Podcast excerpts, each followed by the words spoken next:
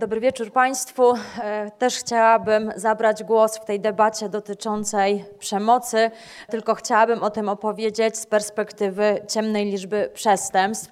Nie mogę mówić na temat badań dotyczących przemocy, takich badań e, na dużej liczbie spraw. Nie chcę mówić o statystykach przestępczości, ponieważ e, wiele z tych spraw, którymi się zajmuję, są właśnie poza statystykami i one pozostają nierozliczone. Te wszystkie krzywdy, których doznają ofiary, pozostają nierozliczone przez wymiar sprawiedliwości, ale pozostają też nierozliczone w takim systemie społecznym. Czasami ofiara do końca nie ma świadomości, że jest ofiarą, że tutaj e, stało się coś, na co jednak system e, powinien zareagować. Ciemna liczba obejmuje te zdarzenia, które są poza statystykami kryminalnymi, ale to nieprawda, że nikt o tych wydarzeniach nie wie. Oczywiście zdarzają się takie sytuacje, kiedy ktoś doświadczył przemocy, kiedy była to przemoc w rodzinie i nie mamy świadków tej przemocy, nie mamy osoby, która stałaby po stronie ofiary, która interesowałaby się jej losem, i wtedy rzeczywiście trudno jest mówić o tym, jaki to element tego systemu zawiódł, że nie doszło do wykrycia, że nie doszło do ujawnienia tej sprawy. Natomiast często jest tak, że ludzie o tym wiedzą. Tutaj przedmówcy mówili o pracy z ofiarami i sprawcami, ale już z perspektywy zakończonego postępowania karnego. Tak, kiedy było jakieś skierowanie na terapię, kiedy było wiadomo, kto jest skazany z artykułu 207, czyli dotyczącym właśnie przestępstwa znęcania się, czy też, e, jak tutaj było powiedziane, z akt sprawy, że e, mąż e, biegał za żoną z nożem. Ja też z takimi sformułowaniami się spotykam, natomiast to się pojawia niejako przy okazji, przy okazji innej sprawy, że ktoś wspomina, tak, rzeczywiście tak było i cieszę się, że tamci sąsiedzi zareagowali i interweniowali, natomiast spotykam się z takimi sytuacjami, że nikt nie zadzwonił, także biega sobie ktoś z siekierą, sprawca przemocy e, i nie ma tej reakcji, ale to nie znaczy, że nikt nie widział, bo później, wiele lat później czasami, kiedy dochodzi do przesłuchania tych osób, bo jednak z jakichś powodów e, uruchomiono postępowanie karne, e, to o tej sprawie się mówi. Chciałam na początek dwa takie obrazy, żeby pokazać, jakie przemoc e, w rodzinie może mieć różne oblicza. I tak właśnie z perspektywy ciemnej liczby pozwoliłam sobie nawiązać do zabójstwa Abla e, przez Fajna e, w malarstwie, bo to też takie zabójstwo, nieporozumienia rodzinne, problem w rodzinie, konflikt pomiędzy braćmi, dochodzi do zabójstwa, dochodzi do ukrycia ciała. Wiemy o tym, że do tego zabójstwa doszło, chociaż nie wiemy, jak potoczyły się dalsze losy. A z drugiej strony dałam logo, obrazek, który kojarzy nam się e, z internetem, tak, Facebooka, bo przypomniała mi się sprawa rozwodowa tak, na, tak naprawdę dotycząca sytuacji, w którym e, małżonkowie stosowali przemoc wobec siebie.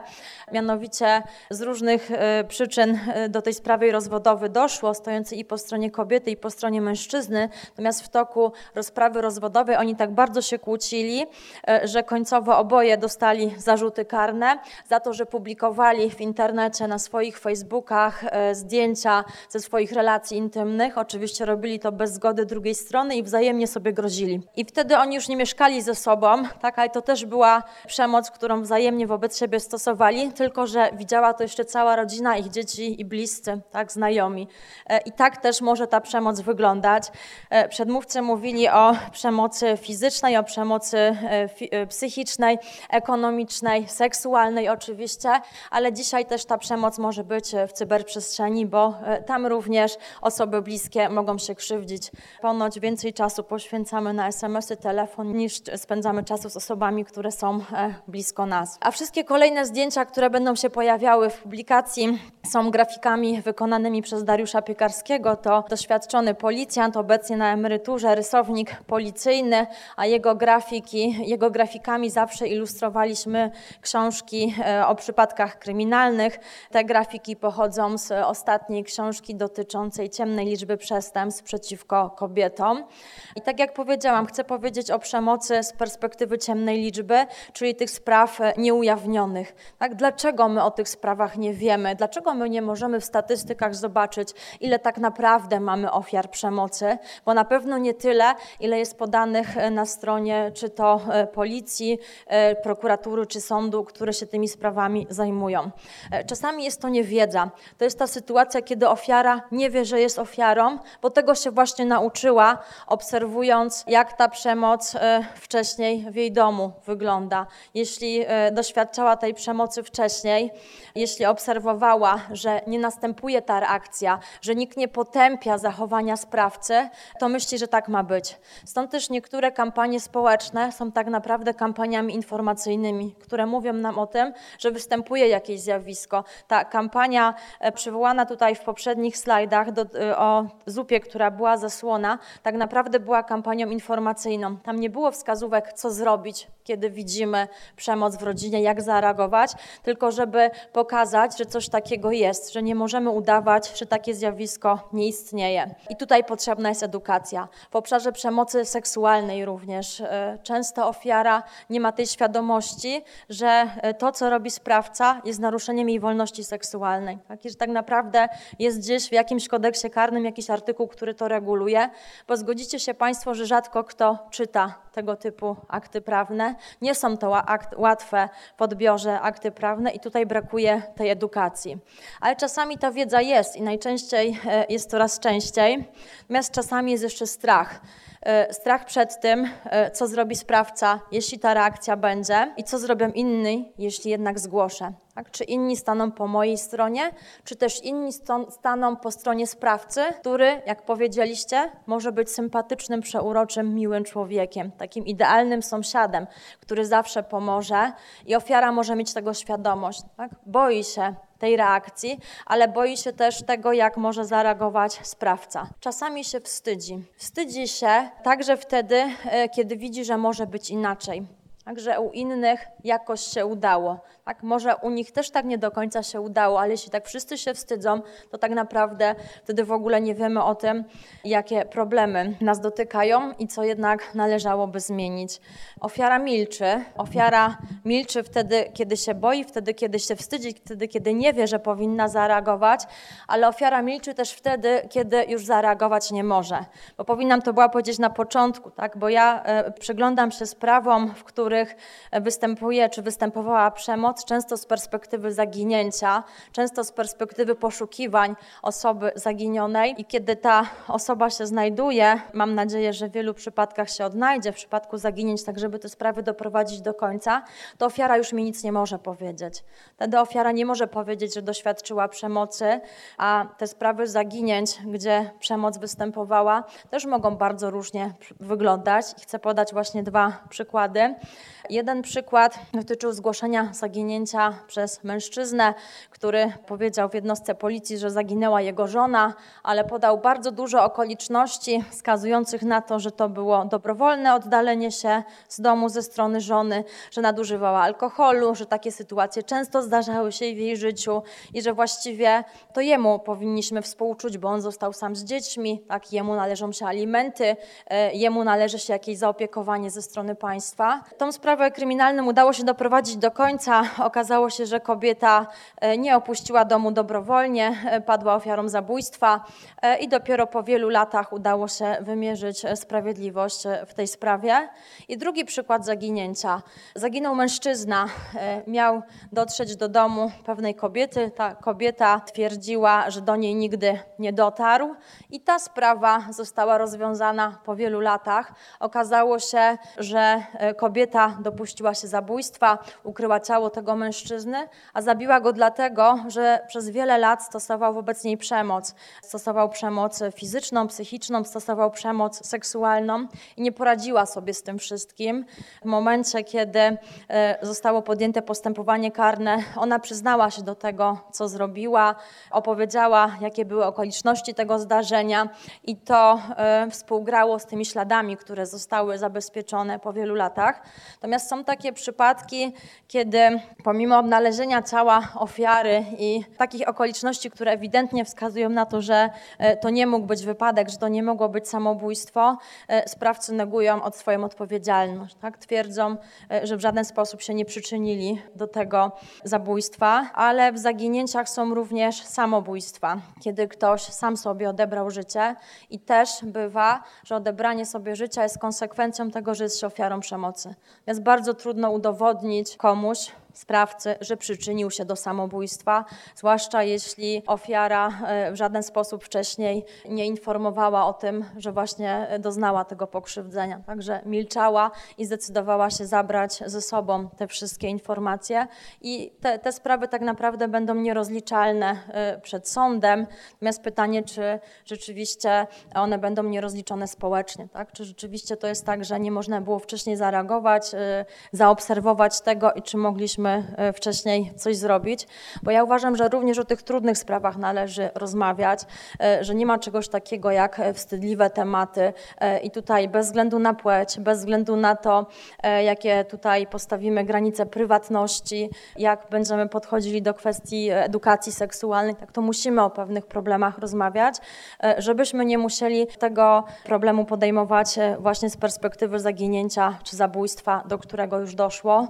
E, wielokrotnie padły tu już dzisiaj słowa, że przemoc jest procesem, także przemoc eskaluje, że można zaobserwować to, że ta przemoc eskaluje, że mamy czynniki ryzyka, które jesteśmy w stanie wyłapać, że mamy czynniki ochronne, które jesteśmy w stanie zastosować, ale tego nie robimy. Dlaczego tego nie robimy?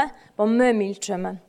Tak, to, że ofiara milczy, często jesteśmy w stanie usprawiedliwić, jesteśmy w stanie zrozumieć, patrząc na historię, na to, co się wydarzyło, ale często też milczą ci inni. Tak, dlatego tutaj cieszę się, że ci sąsiedzi zadzwonili, tak, widząc kogoś z nożem, ale nie zawsze dzwonią i nie zawsze taka informacja do organów ścigania trafia. Dlaczego przestępstwa są niewykryte, e, te, które już były zgłoszone?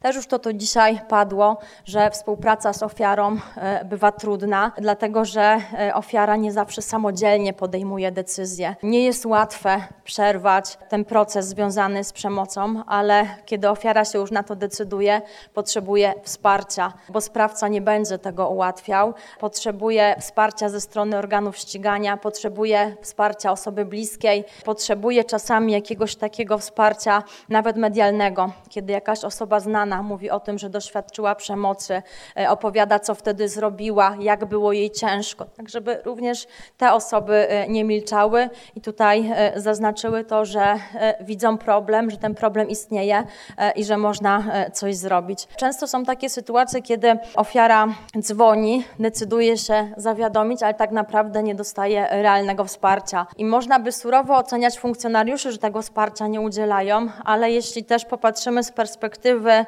frustracji tych funkcjonariuszy, którzy wiele razy próbowali pomóc ofiarom i tak dużo zrobili w konkretnych sprawach, a ofiara wcale sobie tej pomocy nie życzyła, to też nie ma się co dziwić, że nie zawsze są gotowi tyle cierpliwości, uwagi, tak i zaangażowania poświęcić danej sprawie.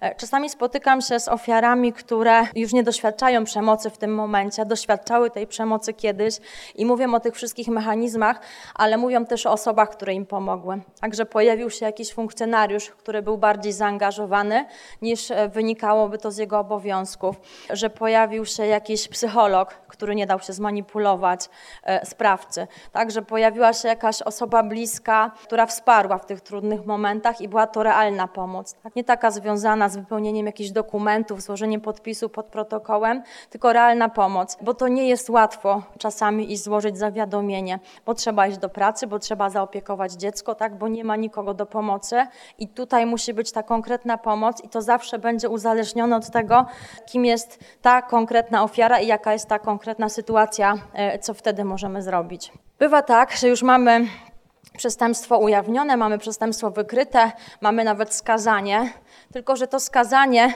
nie zawsze, albo właściwie prawie nigdy nie rozwiązuje problemów, które wiążą się ze stosowaniem przemocy, bo zdarza się tak, y, że sprawca dostaje wyrok w zawieszeniu, więc tak naprawdę z perspektywy ofiary może to niewiele zmieniać, a może y, wyrobić takie przekonanie o tym, że tak naprawdę ta osoba jest bezkarna, a system wymiaru sprawiedliwości bezradny. Jeśli to jest krótki wyrok, to może być za mały czas na to, żeby ofiara y, mogła się usamodzielnić, zwłaszcza jeśli tutaj ten stopień uzależnienia od sprawcy jest duży. Często spotykam się z tym, że e, ludzie wyobrażają sobie zakłady karne jako taki sposób na rozwiązanie problemów ze sprawcami. I wtedy zawsze podkreślam, że nawet sprawcy zabójstw w zdecydowanej większości opuszczają kiedyś zakład karny. Że tak naprawdę bardzo rzadko e, mamy coś takiego, co byłoby realną karą dożywotniego pozbawienia wolności i ten sprawca sprawca prędzej czy później wyjdzie, niezależnie od tego, co zrobił e, i co wtedy. Tak? Jaki ten człowiek wyjdzie i co mają z nim zrobić funkcjonariusze służby więziennej, żeby on wyszedł lepszy. Tak? Żeby te problemy nie rozpoczęły się na nowo i żeby nie pojawiały się kolejne przestępstwa. Tak? Nie ma takich środków, które zadziałałyby od razu, nie ma takich środków, które działałyby e, bez woli współdziałania e, ze strony sprawcy. Oczywiście są pewne możliwości, tak? Jest możliwość terapii, jest możliwość przepracowania tego wszystkiego, e, ale to też często zależy od tego, czy ta osoba chce i czy trafi na osoby, które takie zaangażowanie i taki czas będą w stanie poświęcić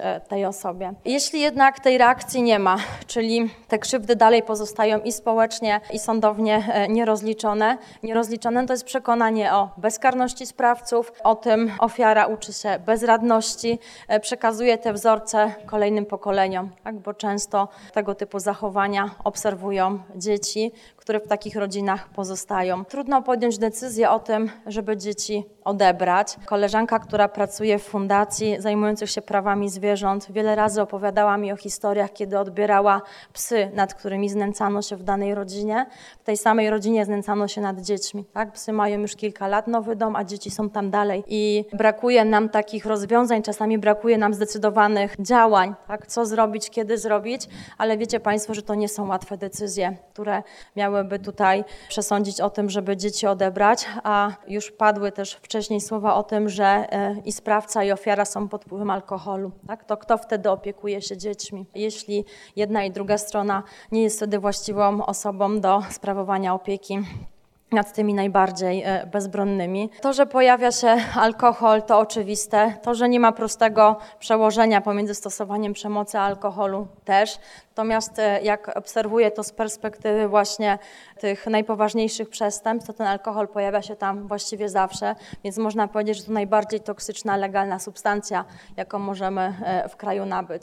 No i to, co tutaj wskazałam jako ostatnie, tak, kiedy ofiara staje się sprawcą, bo tak też bywa. I to są te zabójstwa z jedną raną kłutą, a tak to mówię, mówię zabójstwa w takim sensie kryminologicznym, ponieważ e, sądy nie zawsze stosują tutaj kwalifikacje z artykułu 148 bywa, że taką jedną e, śmiertelną ranę kłutą kwalifikują inaczej w tym kontekście, żeby ta odpowiedzialność karna była niższa niż za e, zabójstwo. Natomiast e, takie sytuacje często się pojawiają, no i potem po czyjej stronie będzie nasze współczucie, nasze zrozumienie, nasza sympatia, tak, po stronie sprawcy czy po stronie ofiary.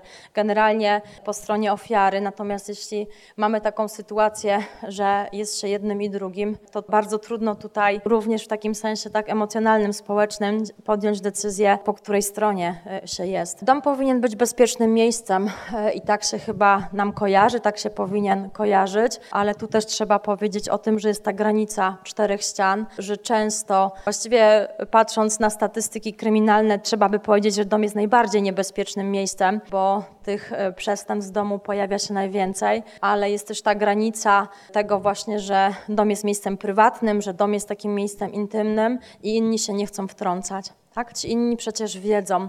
E, może nawet ja jestem skłonna dopuścić takie sytuacje, że to nie jest taka wiedza oczywista, ale takie uświadamianie sobie, że jednak coś tam za ścianą dzieje się niewłaściwego, bo czasem pojawiają się takie sformułowanie, no, że ta osoba była jakaś dziwna, że tak nietypowo się zachowywała, że nic nam nie zrobiła, ale jednak mieliśmy jakieś obawy, żeby się spotkać, albo ewidentnie e, wyłapywaliśmy te czynniki ryzyka, które tam były, natomiast wypieramy takie wiadomości, no bo gdybyśmy dopuścili do siebie taką informację, że dzieje się coś złego i nie zareagowaliśmy, to pewnie mielibyśmy poczucie winy.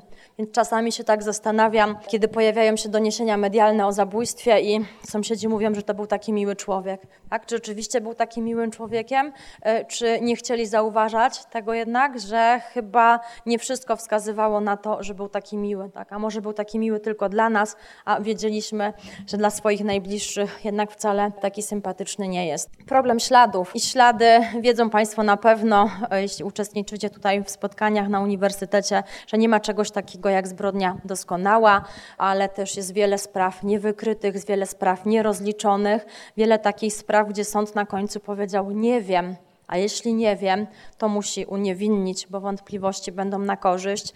E, z czymś takim spotkałam się również e, w sprawach, e, gdzie osoba została pozbawiona życia i nawet jeśli prokuratura czy organy, czy policja były przekonane o tym, że doszło do zabójstwa, a sąd po tylu latach od zdarzeniach nie był w stanie ustalić, jaki był mechanizm śmierci i nie był w stanie wykluczyć, że był inny niż zabójstwo, to zdarzały się, powiem tak głośno, niestety, uniewinnienia w takich sprawach. Natomiast czasami ślady jest badać bardzo trudno. E, te ślady materialne, owszem, istnieją, one są widoczne, jeśli komuś stała się krzywda fizyczna, natomiast jeśli dochodzi do przemocy seksualnej, to nawet jeśli te ślady e, jak najbardziej można byłoby zbadać i analizować, e, to często właśnie jest ta zmowa milczenia, to poczucie wstydu, które powoduje, że jednak o tych sprawach się nie mówi. Dużo akcji społecznych w ostatnim czasie, gdzie osoby mówiły o tym, że wiele lat temu doświadczały przemocy seksualnej.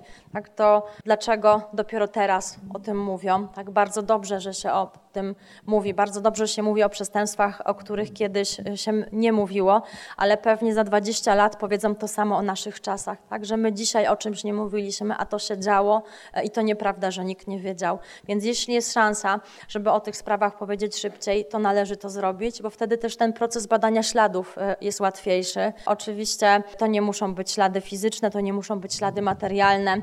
E, jeśli Państwo byli też na innych moich wystąpieniach to wielokrotnie mówiłam o czymś takim jak ślady na duszy za kolegami z krakowskiego archiwum Mix, że e, w tych sprawach, przy których oni pracują, e, również takie kwestie związane właśnie z interpretacją czyichś zachowań, emocji mogą być, być, być po prostu śladami kryminalistycznymi i wiele razy pokazali, że również w sądzie jest to brane pod uwagę i sprawy doprowadzili do końca, czyli do skazania sprawcy. Podsumowując, e, przemoc nie ma płci. Tak? Ja e, nie badam e, jakieś grupy zdarzeń. Tak? Ja zawsze patrzę na case study, na konkretny przypadek e, i czasami w jednej sprawie zabójstwa, taka sprawa 50 tomów akt, ostatecznie zakończone skazaniem za zabójstwo, tam też pojawiał się mężczyzna z nożem i wszyscy o tym wiedzieli, wszyscy o tym mówili, wszyscy się go bali i przez kilkanaście lat sobie z tym nożem biegał za innymi osobami, wiele osób zranił, e, jedną śmiertelnie i za to w końcu odpowiedział karnie, ale w tych 50 tomach akt e, wiele gruźb, wiele zgwałceń, wiele uszkodzeń ciała, e, wiele takich e, zdarzeń, gdzie ofiary mówiły, że nie będą zgłaszać, że się boją sprawcy, albo że to nie było ważne, że to już było dawno, e, albo takie sytuacje, kiedy kobieta doświadczała przemocy ze strony mężczyzny, ale również jej dziecko doświadczało przemocy ze strony tego samego mężczyzny i nie zgłaszała, że sama jest ofiarą, ale również nie broniła dziecka. Tutaj karniści mogą przyjąć taką konstrukcję, że również za to powinna odpowiadać, no bo jest gwarantem bezpieczeństwa swojego dziecka, tak odpowiada za to, ale z jakichś powodów tego nie zrobiła. I najprawdopodobniej bylibyśmy to w stanie zrozumieć, tak patrząc na to wszystko, e, w czym tkwiła, ale tam było bardzo dużo tych osób zaangażowanych, bardzo dużo osób, które wiedziały, a potrzeba było dopiero zabójstwa, żeby to wszystko e, wyszło na jaw. Nie ma wieku. E, wiedzą Państwo o tym, że i dzieci potrafią być wobec siebie okrutne. Jeśli będziecie mieli Państwo chwilę, można zobaczyć taką kampanię Wyrok wykonany wykonany smartfonem. Chodzi o sytuację, kiedy dzieci robiły zdjęcia dzieciom w szatni i opublikowały zdjęcie kolegów e, w takiej sytuacji e, bez prywatności i osoba, dziecko targnęło się na życie, ponieważ nie było sobie w stanie poradzić z tym, co zrobili mu koledzy. Tak? To e, przemoc może być wobec osób starszych, ale przemoc może też pochodzić ze strony osób starszych. Mamy przemoc dzieci wobec rodziców, rodziców wobec dzieci, partnerów wobec siebie, tak? niezależnie od tego, jaki jest wiek, jakiej płci jest sprawca czy ofiara i ma różne oblicza, tak, o czym tutaj dzisiaj już e, mówiliśmy. Natomiast y, może być trudna do zauważenia wtedy, kiedy sprawca nami manipuluje, ale jeśli wiemy już to wszystko, co już Państwo dzisiaj usłyszeliście, y, to trudno mówić, że trudno jest zauważyć. To nie jest trudne do wykrycia, tylko musi być wola współdziałania wielu osób, wielu instytucji, y, bo to nie tylko sama ofiara, ale i organy ścigania, organy wymiaru sprawiedliwości, świadkowie, osoby, które pracują z ofiarami, osoby, które pracują E, ze sprawcami, bo zawsze można coś zrobić. E, natomiast e, z tego względu, że jest to proces i że wymaga zaangażowania tak wielu osób, zwalczanie przemocy w rodzinie jest trudne. Tak, I nikt nie powie, że e, zwalczanie będzie łatwe, e, że wystarczy zrobić kampanię, albo że wystarczy zmienić przepisy, albo że wystarczy zmienić sposób przesłuchania ofiar. To, to wszystko oczywiście trzeba zrobić, ale zwykle trzeba to zrobić naraz, e, po to, żeby mieć szansę na realne zwalczanie przestępczości. I twierdzę, że zawsze trzeba reagować. Natomiast samo zgłoszenie, czyli spowodowanie, że przestępstwo nie będzie już w ciemnej liczbie, zwykle w ogóle nie załatwia problemu. Tak, bo to są kolejne problemy, które stają przed ofiarą, które ona musi załatwić, z którymi ona musi się zmierzyć. I samo zawiadomienie oczywiście jest początkiem. Tak? To wtedy e, te sprawy mogą być rozliczone przed sądem, może być powołany biegły, może ktoś pracować potem ze sprawcą czy z ofiarą, więc od tego zawiadomienia trzeba zacząć. Natomiast takie poradzenie ofierze to zgłoś i będzie dobrze, jest fałszywe. Tak? Tutaj e, oczywiście, że trzeba zgłosić, że trzeba pomagać, ale pomaganie nie jest łatwe. Ofiara może nie chcieć naszej pomocy, może przez wiele lat naszą pomoc odrzucać. E, być może po pięciu latach terapii nam podziękuje, ale takiej pewności nie mamy. Pytanie, czy będziemy mieli tyle cierpliwości w sobie i zaangażowania, żeby przez tyle czasu pomagać, nie spotykając się ze zrozumieniem e, ze strony ofiary. Tak? Ale to wsparcie e, jest jednak bardzo ważne. Tak? A oprócz tego oczywiście przepisy. Tak, bo zmiana przepisów nie jest rzeczą trudną. Procedury jak najbardziej e, przyjazne, pomoc psychologiczna, taka prawdziwa pomoc, którą mogłyby dostać e, ofiary. Pytanie, czy pomoc może być e, przymusowa, tak? czy należy pomagać na siłę, e, czy należy na siłę kierować ofiary na terapię. Tak, bo jeśli sprawca jest w zakładzie karnym, to pewne rzeczy można wymusić, ale też wiecie, że więźniowie mają swoje prawa i na niektóre rzeczy muszą się zgodzić. Tak? Jeśli się nie zgodzi, to e, nie będzie takiej możliwości. Natomiast pytanie, co, co z ofiarą, która oczywiście jest w warunkach wolnościowych i w żaden sposób e, póki co e, do takiego pomagania przymusić e, nie można. Więc to, to, wszystko, to wszystko trzeba podjąć e, naraz e, i wtedy myślę, że jest szansa na to, żeby tych przestępstw przemocy w rodzinie e, było mniej, czyli e, te działania wobec sprawców, e, działania na rzecz ofiar, ale również te działania, które jesteśmy my wszyscy w stanie podjąć, bo jestem przekonana, że Państwo znają sprawców przemocy i Państwo znają ofiary przemocy. Tak? Jeśli my o tym wiemy, to znaczy, że coś możemy z tym zrobić. Bardzo Państwu dziękuję.